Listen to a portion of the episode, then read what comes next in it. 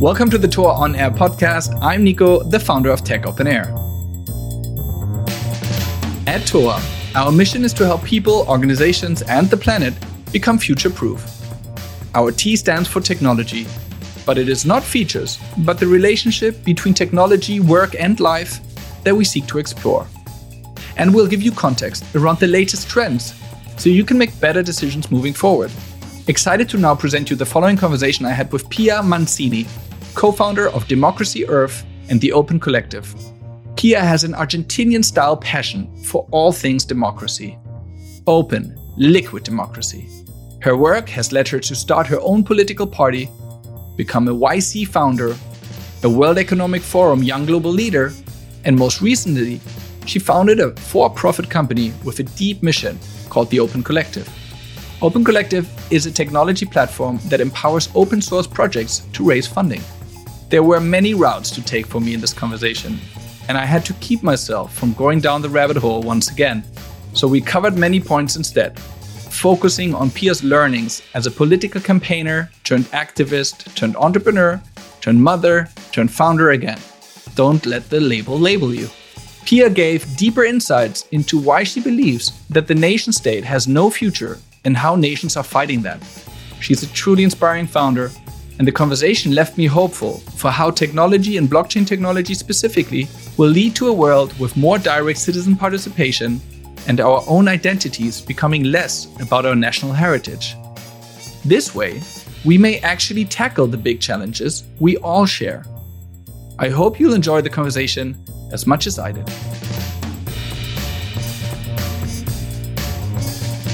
Hi, this is Nico again with another episode of the TOA On Air podcast. And today I'm joined by Pia Mancini, and I'm very excited to be talking about a broad spectrum um, of uh, topics within the realm of, um, you know, liquid democracy, open democracy, e-government, and so forth. Pia is the founder of Democracy Earth and the Open Collective, um, originally from Buenos Aires, Argentina, but now in beautiful Madrid, Spain. Welcome on the show, Pia. Thank you, Nico. Thank you for having me. So, I would say, as an introduction, always interesting to see kind of like how you actually got to the space that you're operating in, right? Maybe talk us through a little bit of some of the early life decisions you made when you were carving out your own path into sort of your professional career. Um, you worked at the, the city government of Buenos Aires, um, I think at a very early time in your career. So, how did you get interested in, uh, you know, sort of all these government uh, topics that are maybe not um, of everybody's interest at an early age? yeah, I wonder why.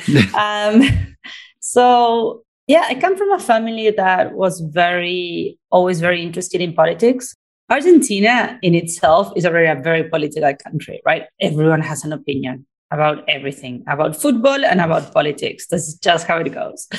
Um, but then my family in particular was also very kind of, um, you know, interested in current affairs and, and politics. And my mother, when she was young, she was also kind of, you know, um, very interested. And, and I don't know, today we would call it, an, we would call her an activist. Mm-hmm. Um, and then my dad was quite, con- is quite conservative. And so I was confronting with him at a very early age.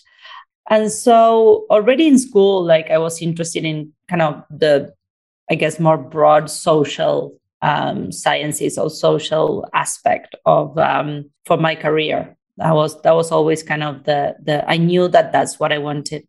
And so I started working. I was very lucky. I was very fortunate, and, and I was able to do a lot of unpaid work when I was when I was young because my parents were able to kind of support me through that.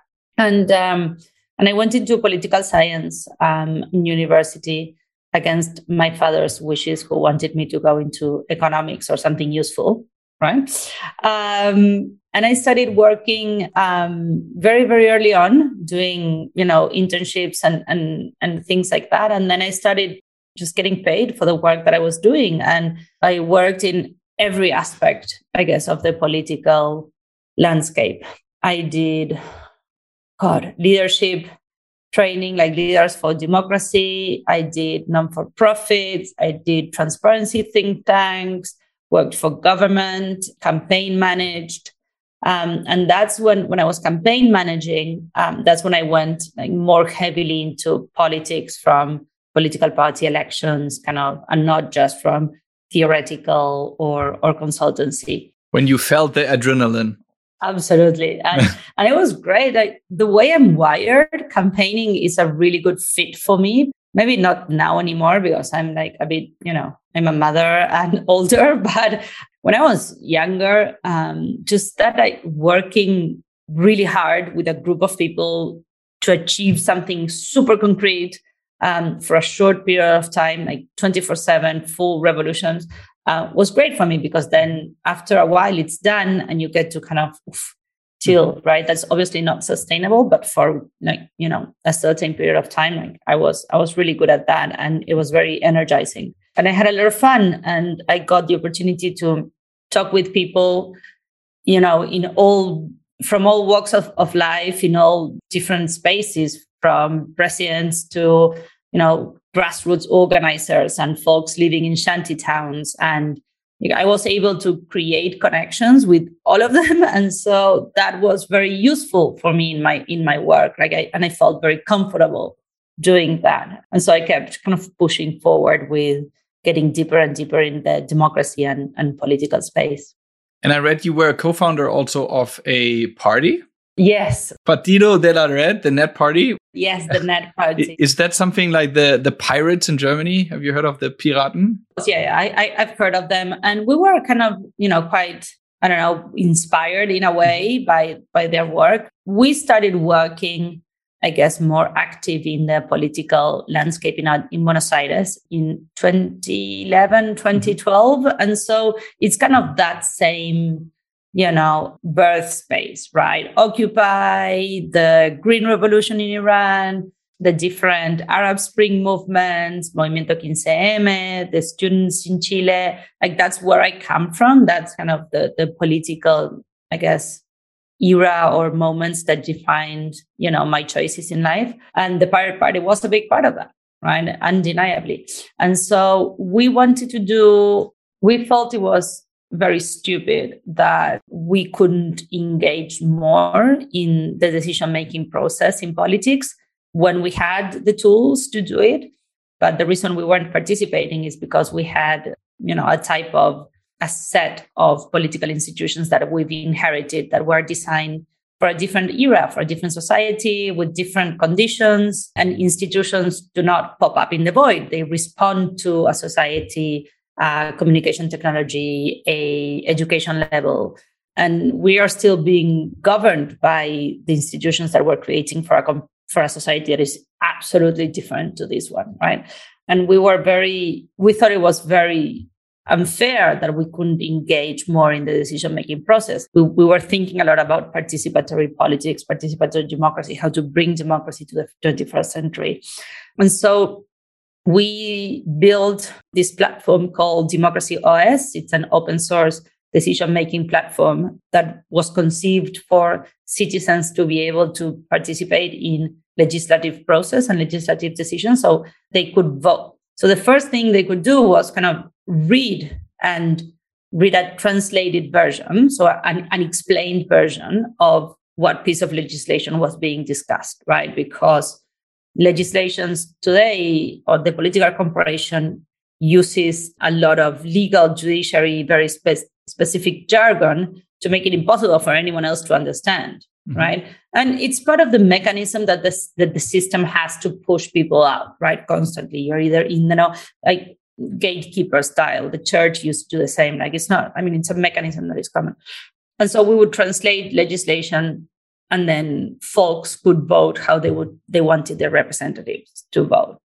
And so that was Democracy OS, that it was very much inspired in the pirate party's uh, liquid democracy mm-hmm. tool. We originally we wanted to adapt it, but it was just documentation was in German. It was just it was just hard to reach out to those um, to those guys. I think they were like quite jaded by by by then or or had internal issues. Anyway, so we built Democracy OS and then we built a political party. Like the political party was a wrapper around the tool. Like what mattered was the tool, right? What mattered was this space for citizen engagement. The, the party was just the vehicle we needed because, again, the political corporation only understands political parties. They, they can't deal with anything else um, just because of how the system is set up. And so when we started offering Democracy OS to other political parties, they were like, yes, no, go outside, you know, play somewhere else. And so we did the Net Party, and, and the Net Party was this political party that had Democracy OS at the center, right? So it was was an open source political party, everything you could download and replicate in other countries. You had a kit to download logo, um, you know, manifesto, tech, whatever, like the whole thing you could just copy paste or like fork and, and do in your own language. So the Net Party, we run for elections with this idea that we were going to use um, democracy OS to make decisions, mm-hmm. right? We weren't going to vote in Congress what we felt like, or even what we genuinely were convinced that we were going to respect kind of the citizens' kind of consensus, I guess, on the platform. And is that something that you then kind of wanted to? Was was that for you kind of like an idea you wanted out and others to run with? You know, or was it something where you also wanted to kind of have your own political ambitions uh, kind of empowered by? That's a good question. And no one really tells you what happens to you when you are mm. like flirting with power. And and it's it's awful. It's really, it's really appalling.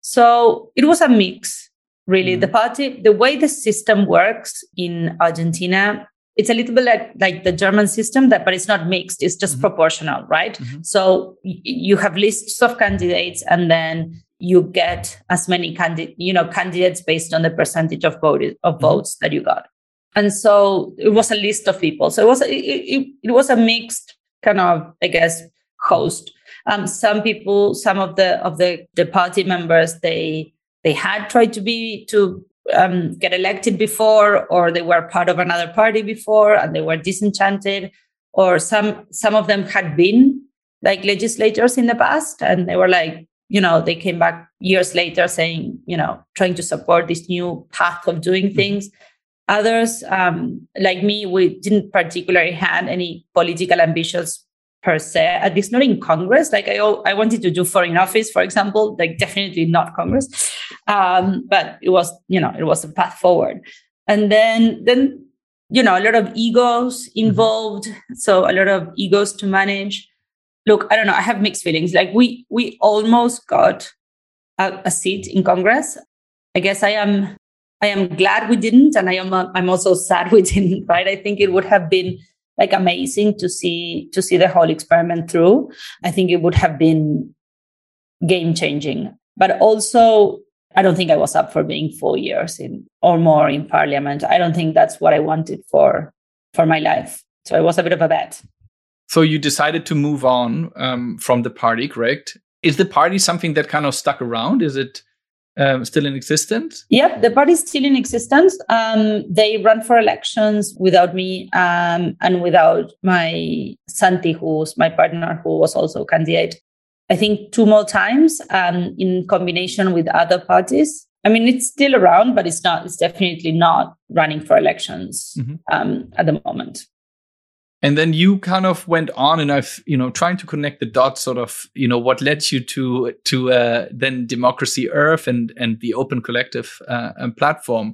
But like i mean once you tell us about open collective you know the, a platform that now allows open source projects to collect and spend money um, basically i mean you know the you know let's say the investigative you know uh, journalistic part of me would would be saying like you know how did she get from the party to that? Like was it a kind of follow the money type of situation um, where you thought you you needed to be closer maybe to actual streams of capital in order to have your technology be you know adopted or you know faster executed? I never thought of it like that. So what happened was that after the election i can't remember if after or before the election we saw that definitely before the election, we saw democracy OS being used in Tunisia to mm-hmm. debate the constitution without us even having anything to do about it, right? Someone, you know, these folks from iWatch just Googled voting mechanism, democracy OS popped up. They forked it, they translated it to French and Arabic, and they were using it. And so for me, that was very eye opening. Like I realized that it wasn't, we had been playing at a local level in Buenos mm-hmm. Aires, and that, was, that was that was great. I think that there's a role for that, but there is also a role for when you see the same language and the same metaphors and the same use of technology emerging in places so diverse as like Tunis and Buenos Aires, and from there, like, you know, countless, you can see how there is something happening that is like a lot bigger than the city of Buenos Aires, right? And so I wanted to play that game. I wanted to do something that was global. And not because it had to do with getting funding for that, but because in the same way that I believe that our democratic institutions are not suited for the 21st century, I think nation states are, are an artifact of the past. Right. I think that the fact that our territory is now the vector is still today the vector that organizes power and organizes our citizenship. It, it just blows my mind. Right. In a world connected as ours, the fact that we still believe in, in these borders and the fact that the nation state is like the all encompassing political unit, for me, it's something that I wanted to to start building around, something that I wanted to, you know, to start pushing the limits of what we understand is possible today. And so I I wanted to operate at a global scale because I think that that's where that's the next jurisdiction, that's the next frontier in terms of where we're going to act as citizens. I also think that it's unbelievably unfair that having a voice is an accident of where you're born. Right. The fact that you and me are lucky enough and privileged enough to actually have a voice in this world because we were born in territories that don't have that have democratic governments or you know as democratic as they can um, but someone who's born on the other side of the border that is not as privileged as we are doesn't have a voice. In the 21st century i think that's unacceptable. And so that took us to you know that's that's what that's the birth of democracy earth. And democracy earth then before i want to also get back to you know that idea of like you know organizing power and you know looking at you know w- what you believe you know is the right framework for that. So democracy earth then launched the open collective or was it something that led to yeah so democracy earth was then invited to y combinator in 2014 2015 mm-hmm. um, so we did yc in silicon valley mm-hmm. and um, we raised some funds there so democracy earth is a non-for-profit and we worked on on building alternative systems essentially. Instead of focusing on how do we change the existing system by building a political party and playing the game we wanted to focus on what would it look like to build an alternative system that make, makes this one old obsolete right? And democracy earth started thinking about that right? What are global democratic institutions? What do they look like? How do they feel? Like what do we need to think? What does what identity do we need if we're thinking of global democracy right? How do we even manage like identity outside of the nation state, right? So who's giving you identity today that is not the nation state? The corporations, right? So in this kind of fight between the land and the cloud, where do we sit? What does the network sit? Like what solutions can we provide? So that was democracy earth. And so we we ran with those ideas for a while. We we wanted we had this kind of mix of working with local politics in the US, but also kind of thinking globally. And things started to create a bit of dissonance in, in my brain. And then I got pregnant during YC. I was there with, with Santi, with my husband. And so when I got pregnant, I, I, wanted to take a step back from at that stage i had done a ted talk that was very popular so i was like doing a lot of podcasts and interviews and tv shows and and i was like i need i need to take a step back from all of this um, i also thought it was utterly impossible to work with my husband and have a child with him. It's like, this is not going to work. So I, I'm going to take a step back from democracy earth because I'm going to kill you. And it's not healthy for me or for our future daughter. So um, I stopped working on democracy earth. I was still in the board. And obviously, you know, I'm still a big part of, of what's happening there. But I wanted something that was, I needed something that was my own. And so that's when Open Collective started. I it was like I, I, guess October, late October in 2015, and this friend of mine, uh, Xavier Damman, of Xavier Damman, who I met through the World Economic Forum in Dubai. He's like, I'm in San Francisco, you know, let's meet. And I'm like, okay, great. And he's like, he had just sold a company called Storify. I don't know if you remember, like a Twitter threading company, very, very early on, kind of Twitter stuff. He had just sold Storify. He was looking for his next thing. He met up with me and he's like, I want to do something with you. What are you doing now? And I'm like, I'm nine months pregnant. So what what do you think I'm doing? like, take a wild guess, my darling. And um, and so he's like, Oh, I, I've been thinking about this this problem that communities around the world you know they can't get um, funding because you know we had this problem where we were doing i don't know what the startup manifesto in belgium and we needed to pay for stickers and no one wanted to put their own bank account. Or how can it be that you know in order to receive money you need to incorporate you know i don't want to be the president of anything. This is a movement. And i'm like the same thing happened to me in argentina with the net party. We couldn't raise funds a campaign money because the government didn't allow, you know, our legal entity. And so we couldn't receive any money because the bank wouldn't obviously open a bank account without a legal entity. And that is so unfair, right? It's unfair on communities. And so we started Open Collective, which is, it is solving that problem. Open Collective sets out to solve how communities around the world can get funding, um, raise and spend money transparently without needing to become something they're not, without needing their own legal entity or their own bank account to do it. And how do you circumvent that? Yeah, so um, so we use um, a combination of uh, it's a two part solution. We have an open finances platform that is opencollective.com where you can create your collective. So you have that kind of organizational structure. And then that is paired with a global network of legal entities that become custodials of the funds for Got those it. communities. Mm-hmm. So it's like fiscal sponsorship as a service. But fiscal sponsorship is a very American, as in United States, concept. Um, it doesn't really exist around the world, and it has never been used at the scale that Open Collective uses it. Like we we are, you know, really pushing the limits on on what fiscal sponsorship is like was built for. And so now we have a network of over 300 non-for-profits around the world that give support. And by support, I mean they, they kind of lend their bank account um, they give fiscal sponsorship to I don't know, thousands and thousands, of, like tens of thousands of communities around the world. So the open source is like one of the communities that we serve the most.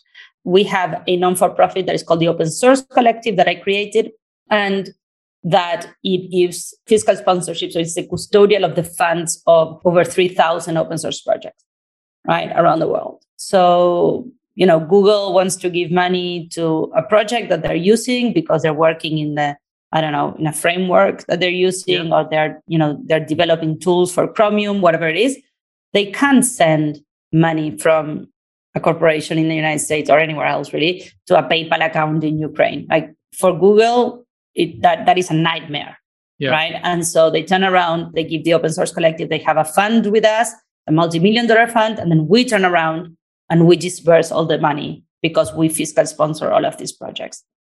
So, like that, we have 300 of those examples. Incredible. I, I was th- never aware of that. Is that a, um, I mean, you know, that the kind of fiscal sponsorship model in general, is that a function of kind of the Googles of this world having also very administrative process in you know having vendors um, identified um, or is it really also you know legal implications like you you were saying you weren't actually able to create an entity in argentina and does that happen a lot around the world? And what are the reasons for it? You know for for an open source you know project or or i guess a charity to to create their own entity? Well an open source project is someone in new york someone in ukraine someone in bangladesh someone in you know wherever. Yeah. like we collaborating the, the way we work has mm radically changed. The way we do activism changed. The way we organize changed. But the financial system only understands corporations or the individual right? They understand corporations whether they're for profit or non-profit. But the mindset is you are incorporated in a territory right? You have a hierarchical structure. You have someone who has the signature of the bank account essentially. You have either equity or ownership of some sort. You have quite complex transitional processes. And most importantly, you're somewhere in the world. And you operate in a scarcity driven economy. So, for example, corporations can't make gifts to one another. There's no such thing as a company making a donation to another company. That doesn't that doesn't compute, right? Because that's that's not how the system understands. Or they understand the individual. What the system does not understand is a group of people that come together. They have a shared purpose, mm. a shared mission, but they don't want to become something they're not. A, because it's impossible for them to incorporate in a territory because they're scattered around the world, which is most of today's global movements. Or B, even if you are in the same space, think about a mutual aid group right? Right now in New York, it's a hotbed for mutual aid groups. I have so many of them on the platform. And there are people just coming together, supporting each other, pooling money to support their neighbors in times of COVID, right? The IRS will give you a charity status in like two years, but that person is going to get evicted today, right? And so, so what these groups used to resort to is mm. someone putting their own bank account for it, right? So it's like we're a neighborhood, you know, let's put money together. Okay, uh, you can use my bank, bank yeah. account, but then it's yeah. complicated for the person that receives the money um, can have huge tax implications. There's also a trust issue, right? And so, so what we do is we're like, do not worry about that. We'll abstract out all of the complexity of dealing with this clunky and old operating system that is designed for a different era. You just focus on your impact. You focus on, on what you have to do. So I guess going back to your original question, Nico, of joining the dots, I think it has to do with that. It has to do with building alternative systems, but without fighting nation states anymore, like I used to with politics, without trying to go against or, or trying to rewire. It's more about building around it. What structures can we build around them? Like, how can we push the system in a way where, okay, fine, whatever, this is how you understand things. We'll just you know we'll just let you be but we're going to build all of these somewhere else so that's that's what kind of guides me i guess or or yeah the thread is like how do how do we make existing institutions obsolete it's like you're updating the rails of the kind of uh, of the system right? Of the infrastructure you know? And and rails being a word of course often used in in the blockchain and, and crypto world you know that begs me to ask of course like in in what way do you see you know um, you know DAOs and you know blockchain crypto playing a role in this um, today for you and in in the future? Because wouldn't that be the ultimate technology also to further that goal yeah absolutely so democracy earth in itself is very much embedded in that space they created yeah. proof of humanity they have the the ubi token the Proof of Humanity DAO. Can you tell us a little about the Proof of Humanity? Yeah, so Proof of Humanity is so going back to what I was saying before about global democratic institutions, one of yeah. the the main problems that you need to solve for is how do you validate identity, right? How do you and this is something that with Democracy OS, we also learned the hard way. How do you prevent Sybil attacks, right? Sybil attacks being people with multiple, the same person creating multiple identities to vote and it's a really really really difficult problem to solve in in distributed uh, decentralized networks it's very difficult it's it's difficult because you don't have a central authority that is going to give you your credentials right the yeah. way that nation states solve for Sybil attacks in elections is that you have your government issued id right or if you log in with facebook then facebook tells you you've already used this login you can't have multiple facebook accounts whatever it is and so when you don't have a central authority, it's very difficult to validate identity. So proof of humanity kind of it's it's an attempt to create a first like a base layer for a global identity, which is at least certifying that an address in Ethereum, in the Ethereum blockchain is a human.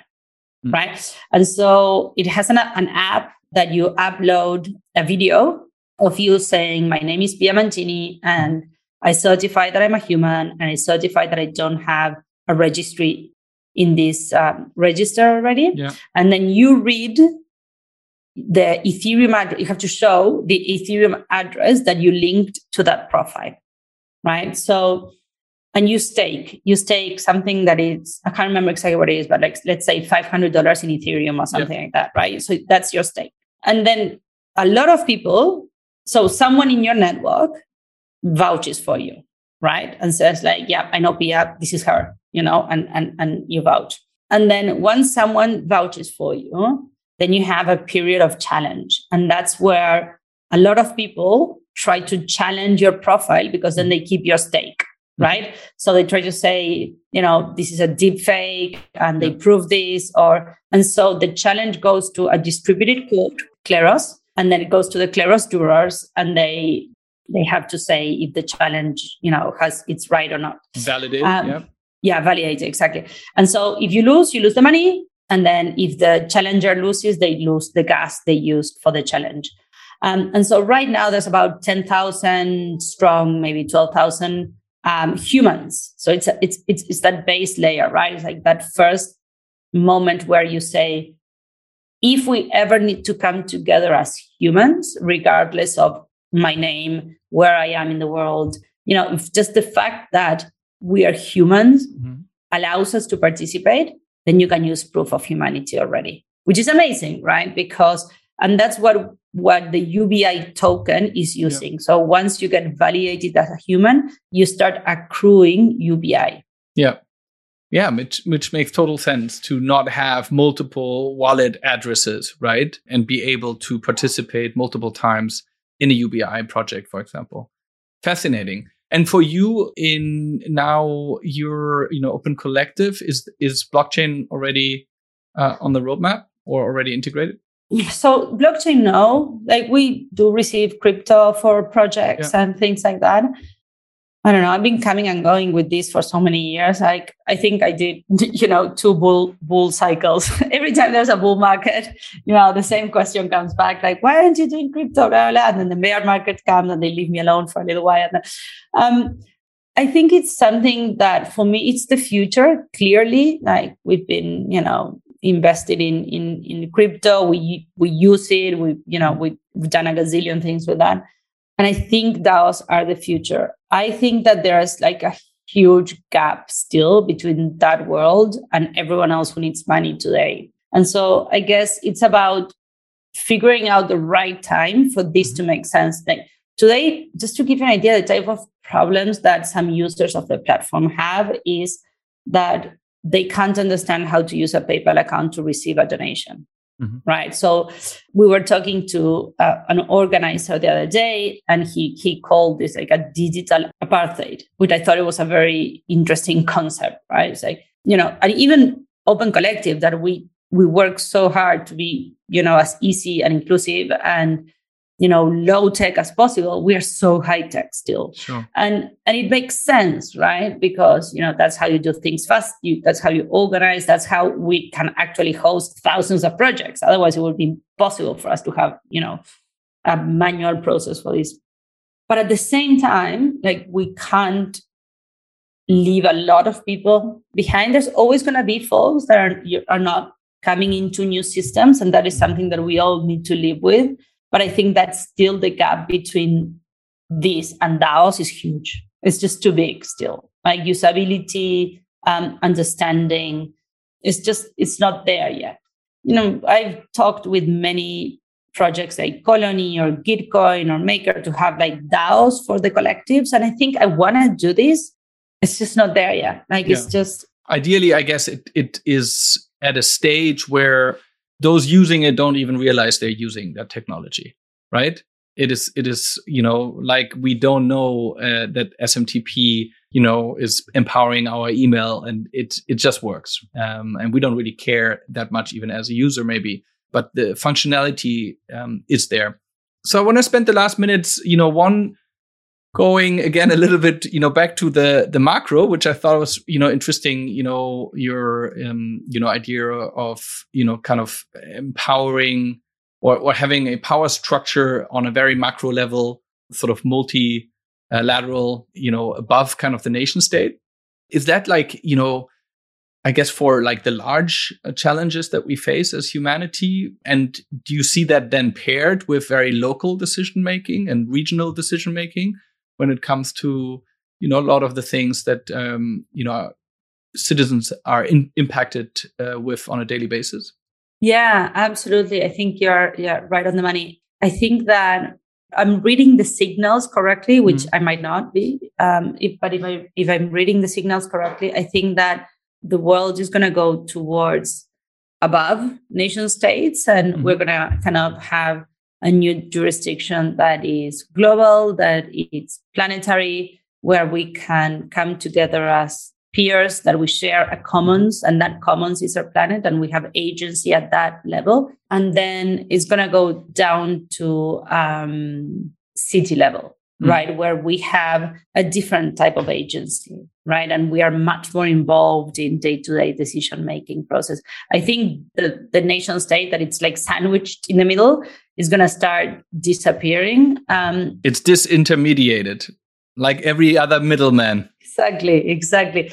And look, we still, I think that we still need some, and we'll still see some, or like most of the capabilities still, especially until um, distributed generation of energy is actually it's it's a thing, right? If we still have extractive industries and and that's what powers our grid mm-hmm. um, at, at that like national level, I think that the nation state will still have power. But if you think about it, like you have collectives that can mm-hmm. issue their own their own currency, right? So the nation state already lost one of its biggest monopoly that it was that they could own they and only they could mint a currency, right, and force it down the throats of their citizens. Again, I'm from Argentina, you know, you, you know how it feels, and um, and so, but the nation states now, now lost the monopoly on issuing currencies, and this is something that mm-hmm. cost them a lot in, not only in terms of um, in terms of taxes, which is only going to grow, like what is costing them in terms of, of taxes, but also in terms of like an intangible soft power, mm-hmm. right? The currency and the territory and the nation, they all kind of they were the tools that nation states used to become the default kind of yeah vector right? Like the idea of the nation is tied with the idea of a currency. That's that's how they justify themselves if you want. That's how we justify being different from those across a fictional border from the other side of the mountain right? So it's language so vernacular languages so um languages currency like you know that's the nation. That's part of like the excuse i guess the narrative they this the nation states built you know that's one thing that one pillar that i think is dropping. Another issue is that issues are not national anymore. They're yep. global. It doesn't matter like pick any issue. Like it doesn't matter. They're, they're, they're all global issues. Like the challenges of our generation are not going to be solved by nations. That's yep. for sure. Like we know that. You me we know that right? And it doesn't matter what they think because it's not about them it's about like the huge challenges have to do with you know pandemics uh, climate change. It's global right? So they're less important they don't matter. Uh, and you saw this when trump pulled out of the paris accord right? The climate uh, yeah. paris accord. Like what what what you saw like next was a whole group of universities cities companies saying like we don't care if trump pulls out of the accord. We're still gonna do our our you know we're still gonna honor those commitments because yeah. it doesn't matter what trump decides. And yeah. that was a huge blow also to kind of nation states. Of course there's a lot of pushback at the moment because progress works like that. It's push and push back right? So we are seeing now like a big rise in nationalisms but it's a reaction towards it's a reaction to the decay that they're seeing right so they need to kind of push harder. So would you say also, you know, when you see kind of losing interest in, you know, organizations like the WHO or, you know, the European Union, you know, do you see like or better, like I, I think the the part of like, you know, local uh, you know, e-government and participation on a local level, I, I think on somewhat on a good track, um, relatively speaking. Um, but like when it comes to this kind of multilateral you know global cooperation around topics, it really does seem like um, we took a step back um, in the last years. So we took a step back because nation states are pushing for that. Hmm. But mm. I think that if you think above nation states, like we as citizens are much more, I think, aware than ever that we can act as citizens in the world and mm. not as Argentinians or Germans right? Um, I think that mentality has changed, and the internet really helped with that kind of inter citizenships, right? With that kind of multiple identities where where you're born doesn't matter so much. I mean, still matters in the sense that we're still forced to live under these, you know, these institutions, but it, it matters less in terms of how you construct your identity, right? Or it's just one piece of your identity. So I agree with you that I think technology is not there in the sense of, sure, you know, probably blockchains are the one piece of technology that is able to coordinate collaboration at scale without a central authority but that doesn't mean that we can still safely or accurately or you know that friendly use blockchains to participate at this kind of jurisdiction right? I think that this is the beginning of that. That we're not there. I agree with your analysis. I think we're not there yet but i do think that it's the beginning of that. I think we need to create the networks for also for this to happen. I think we you know we could think about there's this project that is incredible that what they're trying to do is they're trying to get like 1 billion whatever euros or mm-hmm. dollars it doesn't really matter and then get 200 million young people from around the world to vote on a participatory budgeting process on how to execute that billion right mm-hmm. and um, what's beautiful about this is like it's not the money and it's not the participatory process although it's great and i would love to see mm-hmm. how that goes and I, and I want to be involved in that but it's the network you create. You create fabric, social fabric at that scale, and that doesn't disappear. Once you've connected all of these people, once they felt part of this collective that goes so beyond their, you know, n- nations, that is something that never goes. It's like unlearning how to read. You can't do it. Like, right. So, so I, I am a very big believer in building this type of projects that create that kind of social yeah. fabric at a planetary scale. I think we need to start thinking at that level and funding things like that. That's a great point. And uh, yeah, definitely, you know, bullish there, you know, seeing just the projects that are being created with the blockchain and you know whether this is followed with another bear market and whatever the length of the next crypto winter is, you may have that lasting kind of effect, right, of past collaboration across borders. I'm seeing it with the mutual aid groups. I'm yeah. seeing it at that scale. Like I think that post pandemic, all of these mutual aid groups, many of them are going to be like activist burnout, but many of them are going to, and I'm already seeing them, they're transforming themselves from just let's buy groceries to folks who are quarantined or, you know, let's do some cash assistance for those who are getting evicted or food pantries but they're already transforming into like those networks are built that social fabric it now exists right? And so those collectives those um, groups are not going to disappear. They're just going to become advocacy groups. They're going to become something else right? Mm-hmm. but they're going to be there.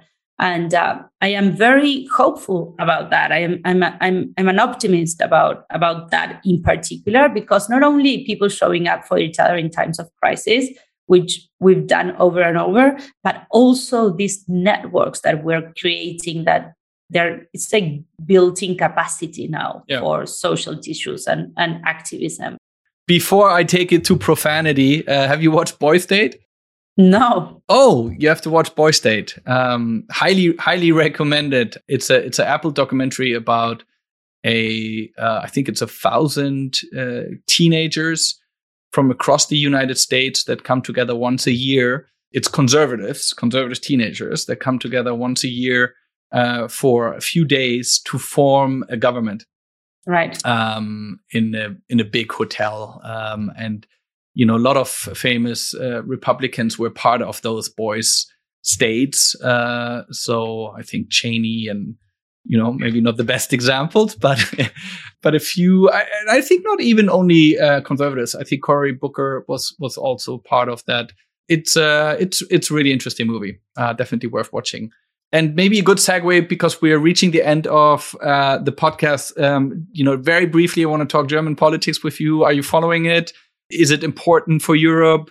German politics, of course, it's important to for Europe. Maybe it's important, but it's so boring that nobody cares, or is it good that it's so boring? I think it's good that it's boring. Um, I think Angela Merkel did a great job at being boring. And I think that, you know, I lived in Argentina and the United States um, yeah. for the past like whatever years. Trust me, boring is great. I mean, boring is what we need. I think that um, it's not inspirational, obviously, but I think that again, it's it's the role of government as more technocratic or bureaucrat aspect of organizing society, and um, and I think that as drab as that sounds, that is okay, right? We need to we need that still. Um, so yeah, I'm not following too closely, but you know, I'm glad they're there. we'll know in two weeks. Um, and then lastly, uh, there's a question I ask everybody on the show, and I think it's very relevant actually to what you're doing um, or have been doing. And it's a, it's a question around sort of pivot versus iteration. And, you know, looking at the project that you've done and, you know, trying to connect the dots, you know, I really thought that that question with you, uh, you know, may, may resonate more than with other um, people that we have on the show.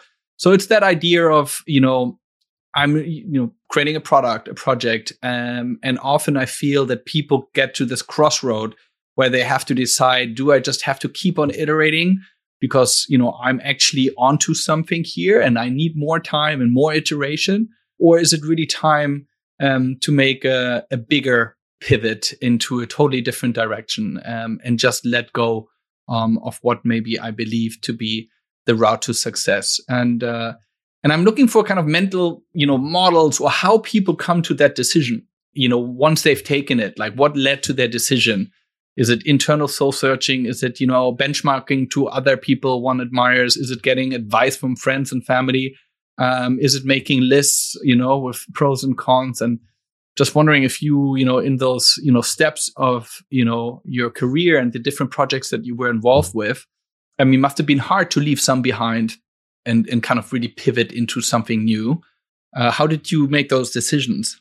So a really good question. So in general, I have strong beliefs, strong ideas, but very loosely held.